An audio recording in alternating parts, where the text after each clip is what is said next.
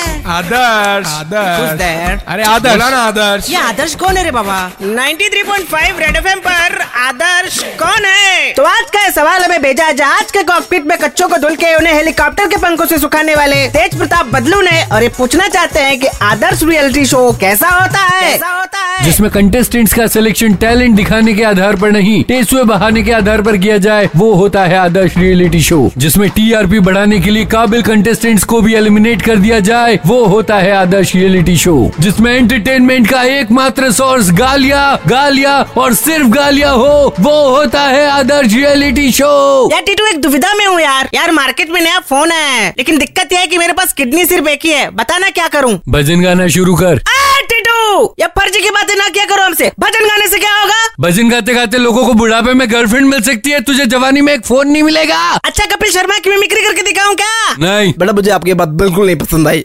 आप तू 93.5 red FM पर